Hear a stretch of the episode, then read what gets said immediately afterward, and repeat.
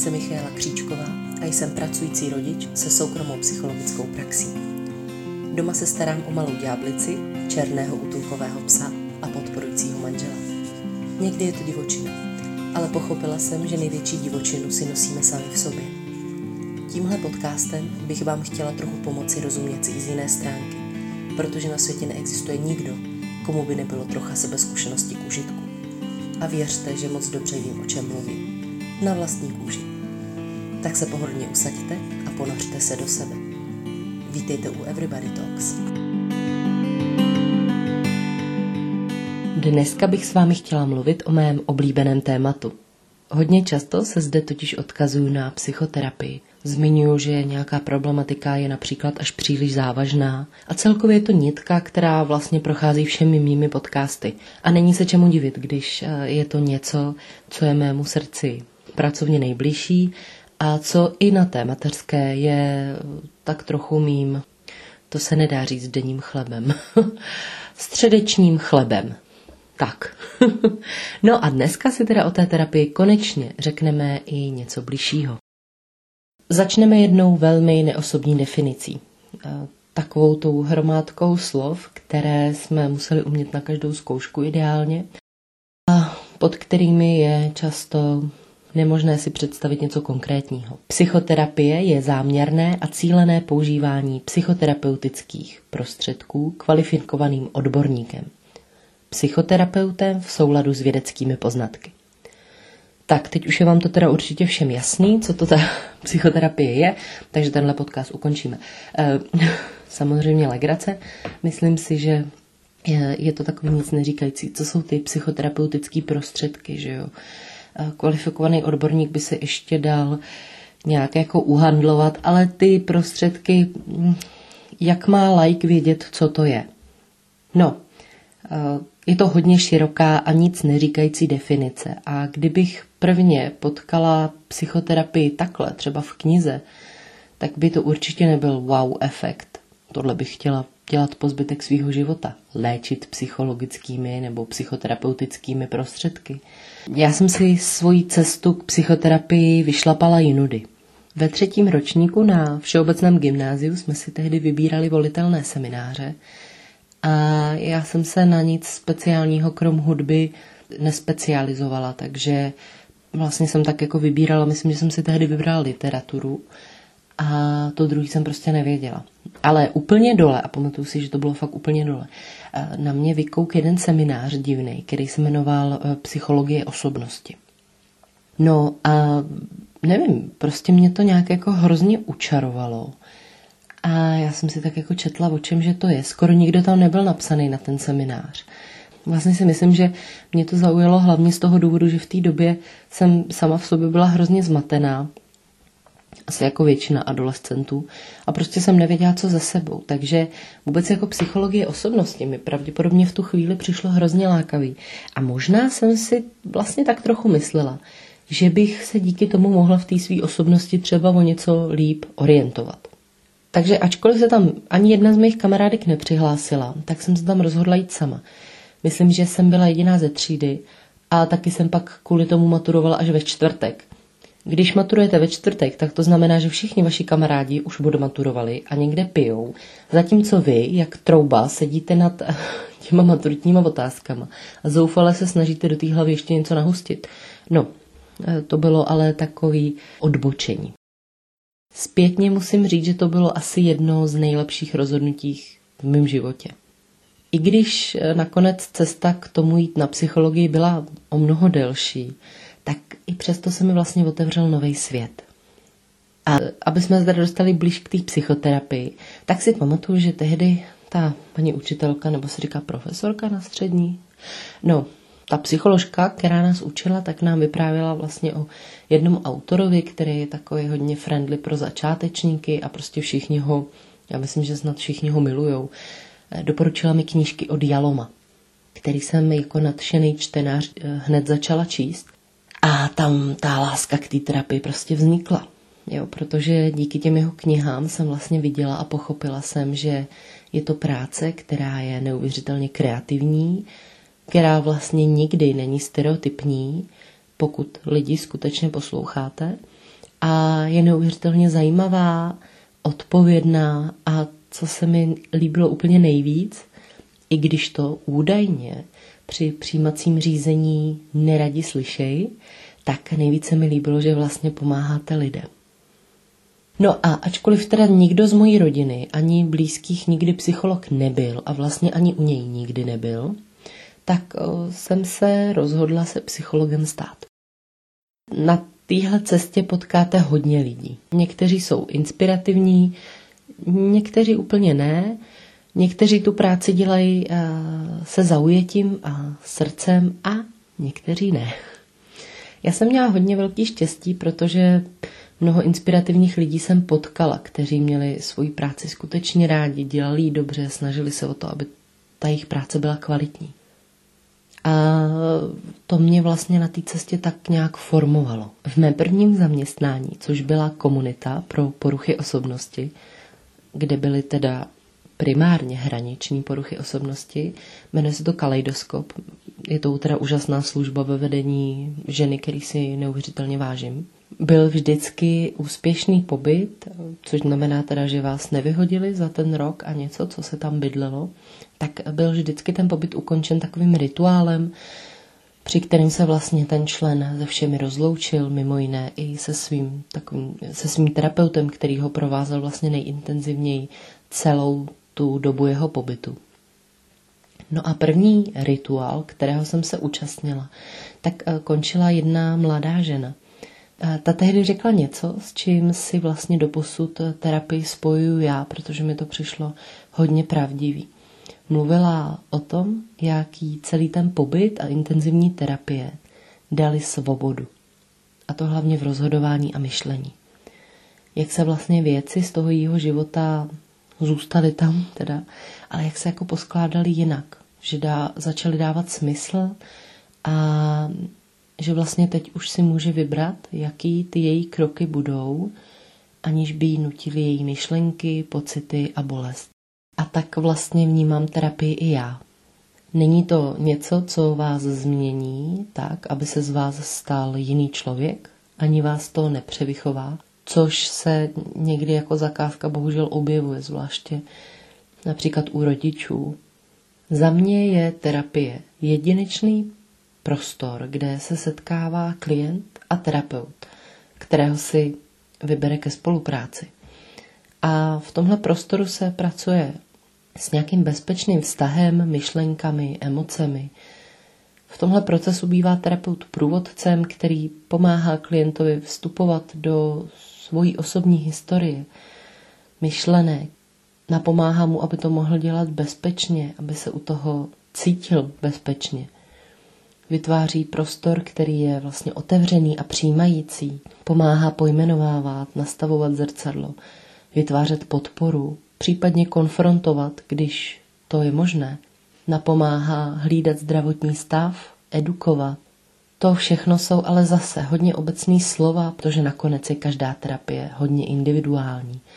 A zde se právě naplňuje i ta už předtím zmíněná věta o nutné kreativitě. Hlavním terapeutovým nástrojem je jeho osobnost. No a jako taková se samozřejmě pro tu práci nejdřív musí připravit, protože nerodíme se jako dokonalí psychologové, nestáváme se psychologama a psychoterapeutama proto, protože uh, jsme se narodili jako malí budhové a všechno v životě máme srovnaný. Uh, tímhle vším se stáváme. Takže ne, nestačí na to studium psychologie a psychoterapeuté absolvují výcvik, který, který je z velké části tvořen právě sebezkušeností. Což je takový jako hezký slovo, pod kterým se vlastně ukrývá hodně bolestivých hodin skupinové psychoterapie. Takže uh, mám s čistým srdcem, mohu říct, že si zcela autenticky uvědomuji, jak šíleně těžký ten proces někdy je a že úplně nejtěžší je vlastně do něj nastoupit. Vlastně si myslím, že kdybych tehdy nechtěla ten papír, tak to nevydržím. Tak, tak prostě odejdu, uteču a už se jako nikdy nevrátím. A myslím, že jsem to několikrát velmi otevřeně i říkala celý té skupině. A mm, vlastně klobouk dolů, že to se mnou všichni vydrželi. Jo. Psychoterapie prostě není něco, co by bylo, a to hlavně v začátku, snadný. Představte si přece jenom všechny ty věci, myšlenky a pocity, které jste se snažili donutit, jako aby neexistovaly. A najednou je postupně začnete otevírat, koukat se na ně a léčit je. Už jen z tohohle vám musí být jasný, že na terapii je potřeba vlastně i odvaha a touha něco změnit. Samozřejmě, když mluvíme o terapii, tak eh, se nabízí i otázka, jak je to vlastně třeba s psychiatrií, nebo mně se teda ta otázka eh, nabízí, protože psychiatrie a psychoterapie jsou vlastně jako v poměrně úzké spolupráci. A já si teď tady vypočím úzkostný stavy, kde se právě dá velmi dobře ukázat ta spolupráce vzájemná. Ty u člověka můžou nastat z různých důvodů. A v případě úzkostných stavů, když jsou třeba závažný a člověku hodně narušují jeho život, tak může být napsána medikace a někdy je naprosto nutná na to, aby eh, člověk mohl nějak žít. Takže ráno a večer si třeba dáte prášek a cítíte se téměř třeba dobře. Někdo a někdo taky ne. No a někdy tohle všechno stačí a jenom ho třeba užíváte přesto, než pomine nějaká událost. Mm, například zkoušky, které nakonec uděláte, vysadíte léky a fungujete dál.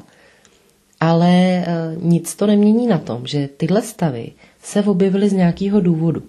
A je dost pravděpodobný, že máte tendence ve vypjatých situacích reagovat podobně. Což znamená, že pokud nebudete něco měnit, pravděpodobně se eh, v životě ještě několikrát eh, s těmahle stavama potkáte. A je na vás, co s nima budete v tu dobu dělat a jestli teda obtěžují jenom vás nebo i vaše okolí, hm, jak moc jsou závažný, to, to je všechno na vás. A u spousty lidí vlastně ta úzkost ani není spojena s nějakou krátkodobou situací, ale je v jejich životech přítomna dlouhodobě. A tehdy se za ty léky opravdu už člověk nemůže schovávat věčně, protože jednak to nejsou třeba léky určené pro dlouhodobé užívání a vzniká na nich po nějaké době závislost, což je mimochodem velký paradox, protože jsou často předepisovány opakovaně, aniž by ten uživatel byl správně edukován. To se často stává například u praktického lékaře, já jsem se dokonce setkala i několikrát s tím, že eh, předepisoval léky úplně jiný lékař než praktik. Eh, myslím, že to byl diabetolog, eh, jeden z těch případů. A ještě třeba předepisovali léky jako na manžela a věděl ten doktor, že je bere manželka a tu vlastně ani nikdy neviděl, ani nikdy nevyšetřoval. A pak se dostala teda do léčby už závislá. Léky jsou v té naší společnosti hodně často nadměrně využívány. A většinou je to teda i v situacích, kdy je třeba v životě něco změnit, aby nebyly potřeba. Což se pak děje teda v té psychoterapii.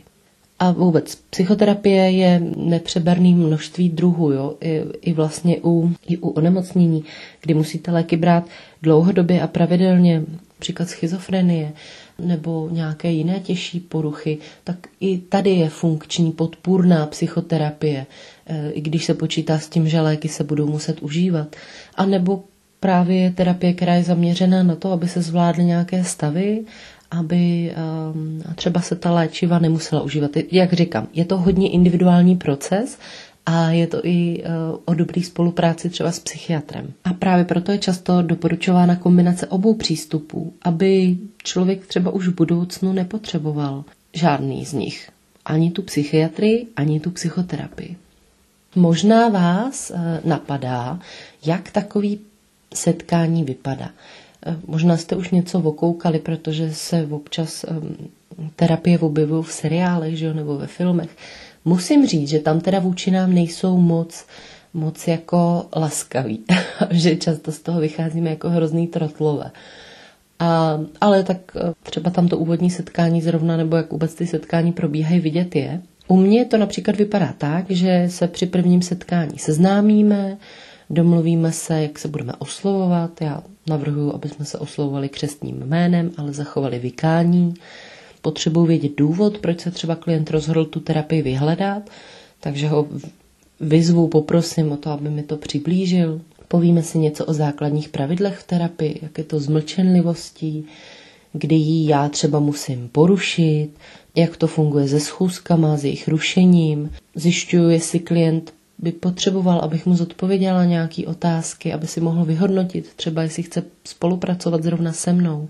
No a pak buď klient rovnou začne sám mluvit o tom, co zrovna potřebuje, nebo se ho já pak doptávám na podrobnosti a pomůžu mu, aby eh, chytil třeba směr, nebo aby se rozmluvil. Ty první setkání Několik prvních setkání vlastně bývají hodně o tom, že si klient zkouší, jestli jste pro něj vhodným člověkem, ale i ten terapeut vlastně si potřebuje vyzkoušet, jestli může s tím klientem spolupracovat, jestli tu práci může udělat dobře, protože my všichni máme nějaký svoje slepý místa, ze kterými prostě nezvládáme pracovat a třeba to víme. I já ty svoje místa mám a rovnou si takový klienty prostě neberu. Takže potřebujete si vyhovovat jako lidi, a postupně se vlastně buduje důvěra mezi vámi dvěma. Důvěra a terapeutický vztah jsou vlastně jedny z nejdůležitějších faktorů, díky kterým celý ten proces může probíhat. No a zatímco klient mluví, tak terapeut uh, se může zdát, že jenom někdy naslouchá a dělá uh-huh, uh-huh a kreslí si obrázky, což je právě z těch filmů, ale uh, není to tak. Každopádně terapeut naslouchá, nějak pomáhá emočně zpracovat ty informace, reaguje, dává zpětné vazby, pomáhá prohlubovat to téma, pokládá otázky.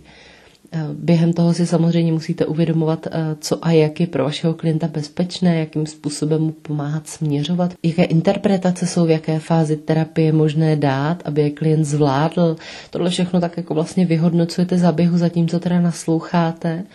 A a snažíte se tohle všechno zkombinovat tak, aby klient z toho mohl mít co největší užitek.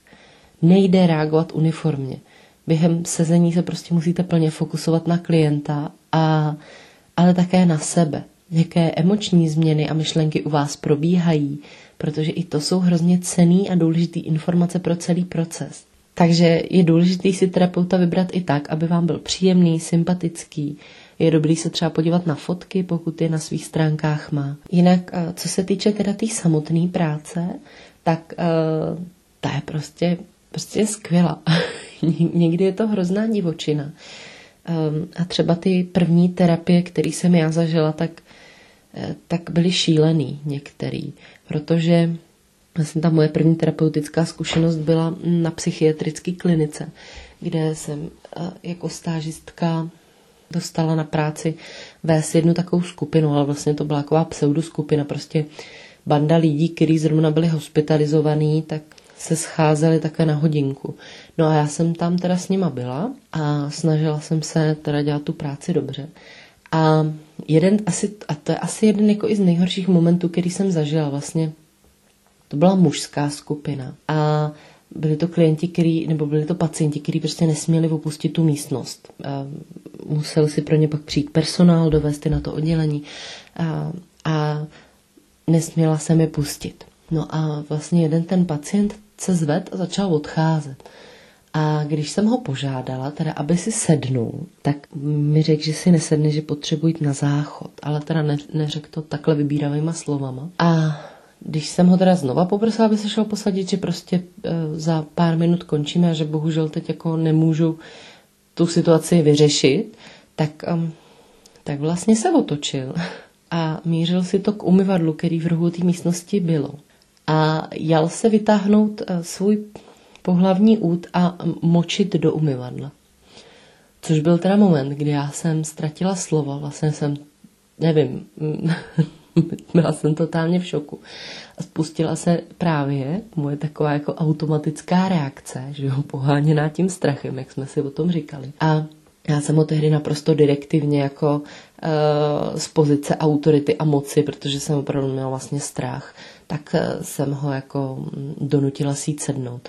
Uh, potom, když teda tohle utrpení skončilo, došli jsme na oddělení, tak, tak jsem se vlastně pak rozbrečela. No. když, jsem šla, když jsem šla domů, tak uh, jsem normálně se rozbrečela, zalezla jsem si do takového podchodu a tam jsem hystericky chvilku brečela a říkala jsem si, že to nemůžu zvládnout, protože Další ty zkušenosti byly třeba, že jsem měla na setkání takového velmi jako těžce depresivního klienta, který necítil prostě vůbec nic, už se uvažovalo o elektrokonvulzivní léčbě, což jsou vlastně elektrošoky do mozku. A tam jsem cítila opravdu i zoufalství a uh, vlastně já jsem ho neunesla. To zoufalství, jak jsem má neskušená a všechno. Takže to byly hrozně pro mě těžké začátky. Potom vlastně i ty začátky v kaleidoskopu byly těžké, protože ta hraniční klientela je taková jako velmi intenzivní a velmi narušující vaše hranice, i, i přesto, že máte jako velmi pevně vytyčený. A to jsem pravidelně odjížděla ze služby a třeštila mi hlava a vlastně jsem pak jako den jenom ležela. A tam jsem taky zažila různé věci, od házení, házení třeba nábytkem, a ne teda po mně, musím říct, téměř e, vyhoření domu, když prostě tam při vaření se to trochu zvrhlo. Mimořádný komunity ve tři ráno, kdy klient přišel až do místnosti, kde jsem spala a budil mě, že prostě barák šílí. A to byly takové jako veselý časy. Pak se to teda postupně, postupně začalo klidně, dokonce i klienta, který mě žádal o ruku, eh, jsem zažila. Ale vlastně jako nejsilnější momenty v těch terapiích jsou pak ty, kdy, kdy vidíte, jak ta vaše práce jako něčeho dosáhla. A třeba i ten klient vám dá zpětnou vazbu, že vy jste mu pomohli, nebo že díky vašemu zásahu má lepší život. Jo, jsou to takový ty momenty, kdy třeba za váma přijde klient, který ho jste neviděli dva roky a řekne, jako mám, mám ženu, mám dítě a hrozně děkuju, že jste mě tehdy neodsoudila, protože mi to dalo sílu. A to, to jsou jako ty momenty, kdy vlastně, kdy si říkáte, jo, jako stojí to za to i kdyby po mně hodili deset těch šidlí. Takže eh, silný momenty v terapii prostě vznikají tím, že eh, se prostě vyvine nějaký vztah mezi váma a tím klientem. Což znamená, že samozřejmě máte radost, když třeba se k vám pak dostane nějaká takováhle pozitivní zpráva, když eh, vidíte, že tou svojí prací opravdu trošku pomáháte něco měnit. Tak to je hrozně hezký hodně lidí se ptá, že a, a často říká vlastně, abych nemohl tuhle práci dělat, abych se z toho zbláznil, mě by to zabilo ty emoce, prostě abych to bral domů. To je všechno, to je všechno zkušenost a praxe. Samozřejmě, že pro ty studenty, který přesně prvně sedí před klientem, tak jsou úplně vyděšený, ale je to práce a vy se prostě musíte naučit nechávat práci na svém místě. I právě proto je ta příprava hrozně důležitá, proto chodíme na supervize. Prostě se s tím naučíte pracovat. A samozřejmě ta práce je hodně odlišná, když se jedná třeba o práci v, nemoc, v nemocnici versus v soukromí praxi, tak v nemocnici se často potkáváte s klientelou, která často nemá o terapii zájem vůbec a třeba je dohnalo do nemocnice jenom takový zoufalství, že už dál nemohli chtít si odpočinout a nebo prostě vědí, že to dál nejde, ale nejsou připravený dělat změny. Takže eh, ta motivace tam je často taková různorodá a často vlastně ta reakce na vás je odmítavá. Ale zase potom, když někdo tu pomoc přijme, tak eh, ty změny bývají jako úžasný a co se týče té tý soukromé praxe, tak uh, tam vlastně už potkáváte hodně motivovaný lidi, který uh, chtějí na sobě makat, třeba už mají nějakou zkušenost s nějak se seberozvojem a třeba je potkáváte i dlouhodobě, i několik let někdy může trvat terapie. A ne z důvodu, že by člověk jako nutně potřeboval, že by byl zoufalý, to v žádném případě, ale uh, řeší tam různý témata. A takže v tomto je jiný. Určitě složení klientů, který k vám chodí a vlastně celkově jako ty témata, ta práce, to, jak pracujete, eh, je to jiný a musím říct, že eh, soukromá praxe mi je blížší. Jinak eh, na psychoterapii je úžasný to, že vlastně ve chvíli, kdy vy začnete dělat změny u sebe, tak se často pak začne měnit i vaše okolí, chtě nechtě, protože vy tím svým působením vlastně rozvíříte hladinu a ty vlny se pohybují dál a dál, vlastně dotýkají se i těch dalších členů. Což samozřejmě znamená, že třeba moje psychoterapeutická cesta chtě nechtě ovlivnila celý zbytek rodiny. Chudák máma, ségra, manžel, ty už jsou všichni prostě eh, lapení v síti. Ale je to vlastně jako dobrý, protože svojí změnou můžete inspirovat hodně lidí k tomu, aby třeba věci začaly měnit postupně taky. Zboříte hodně tabu, který se třeba v rodinách dědí a obecně jsou nastavený takhle. Je důležitý počítat s tím, že terapie je proces, který nějakou chvíli může trvat. Samozřejmě jsou různý typy a druhy terapií a některý jsou primárně zaměřený krátkodobě na zvládnutí konkrétního třeba problému a některý jsou časově neomezený. Já sama vlastně tu terapii vnímám jako takový eh, soukromý čas pro sebe, kdy vlastně se tak jako sobecky věnuju jenom sobě. A musím říct, že vůbec mi nepřijde špatný si to takhle jako čas od času dopřát. je to vlastně hrozně fajn. Ještě teda pár praktických informací k terapii a to je jednak teda to, že se objevuje ve zdravotnických zařízeních, kde probíhá třeba jednorázově. V případě jednorázové návštěvy se nedá mluvit o terapii, protože tam chybí jakýkoliv proces, to je spíš konzultace. A nebo je třeba krátkodobá, například během doby hospitalizace. A ty možnosti v nemocnici jsou například i třeba jako denní stacionář, kde docházíte na nějaký terapeutický program třeba od 8 do 4 a po, nějak, po dobu třeba 6 týdnů. A nebo pak jsou e, samozřejmě psychoterapie, která se provádí mimo nemocnici, v případě teda, když nejste hospitalizovaný a ta může být hrazena vámi, a nebo v některých případech, kdy to je indikované, tak může být proplácena pojišťovnou. To má samozřejmě nějaké výhody, nevýhody a taky důvody, proč eh, je indikovaná. A samozřejmě má nějaké výhody. Eh, jedna je teda ta, že eh, si to nemusíte hradit, že to uhradí pojišťovna. Ty nevýhody jsou ty, že bohužel je to v současné době nastavený tak, že um, pojišťovna nedá smlouvu každému psychoterapeutovi, který splní podmínky, ale má omezený množství těch smluv, který vydává. A vlastně se téměř žádný nevydávají už. Takže, takže získat jako smlouvu s pojišťovnou je uh, velmi jako málo pravděpodobný. A proto těch terapeutů je málo. A proto jsou k ním třeba dlouhý čekací doby a myslím si, že se pro, proplácí třeba jedna terapie měsíčně nebo jednou, jednou za 14 dní, což um, není úplně jako ideální časování, zvláště jako pro uh, začínající klienty, kde bych to spíš udělala na jednou týdně. A taky je nevýhoda, a to teda já považuji za poměrně velkou, to, že z toho vlastně se dělají zápisy. A ty zápisy se pak posílají té pojišťovně. A je o tom někde záznam. Což se třeba v té terapii kterou si hradíte sami, tak se tohle neděje, tak tam je ta eh, anonym, anonymita anonymita vlastně zaručena. Ale taky jsou samozřejmě pak takové služby, které se soustředují na to, aby terapie byla dostupná i lidem, kteří nemají eh, finance a řeší si něco aktuálního a akutního. A to jsou takové projekty v různých městech, například sociální klinika tohle dělá a určitě potom i další zařízení. Takže když chcete na sebe pracovat, tak je někdy nutný se trochu pídit po těch možnostech. Takže když na sobě chcete pracovat, tak eh, si myslím, že taková ta výmluva někdy na to, že to je příliš drahý, není úplně na místě, že jsou jsou i možnosti, jak se to dá zařídit vlastně jinou cestou. Takže jestli o psychoterapii přemýšlíte, tak vám ji vřele doporučuji skočte do toho, běžte do toho a vyberte si člověka, který je vám příjemný a uvidíte, že ten proces eh, pro vás rozhodně bude zajímavý. A třeba doufejme na tom konci získáte právě i tu svobodu. Cítit se dobře, bezpečně, v klidu sám za sebou. Tak, to byla psychoterapie jakožto královská disciplína psychologie a já budu ráda, pokud budete mít jakýkoliv otázky, abyste mi je třeba napsali a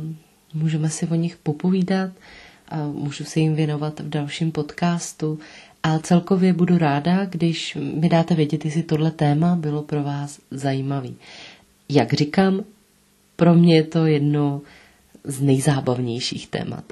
A to jsem ještě nemluvila o tom, jaký různý směry v té psychoterapii máme. Ale to bychom tady byli asi 10 hodin a to nikdo nechcem. Děkuji vám za váš poslech a doufám, že se zase potkáme tady u tohohle podcastu v úterý. Mějte se hezky, ahoj.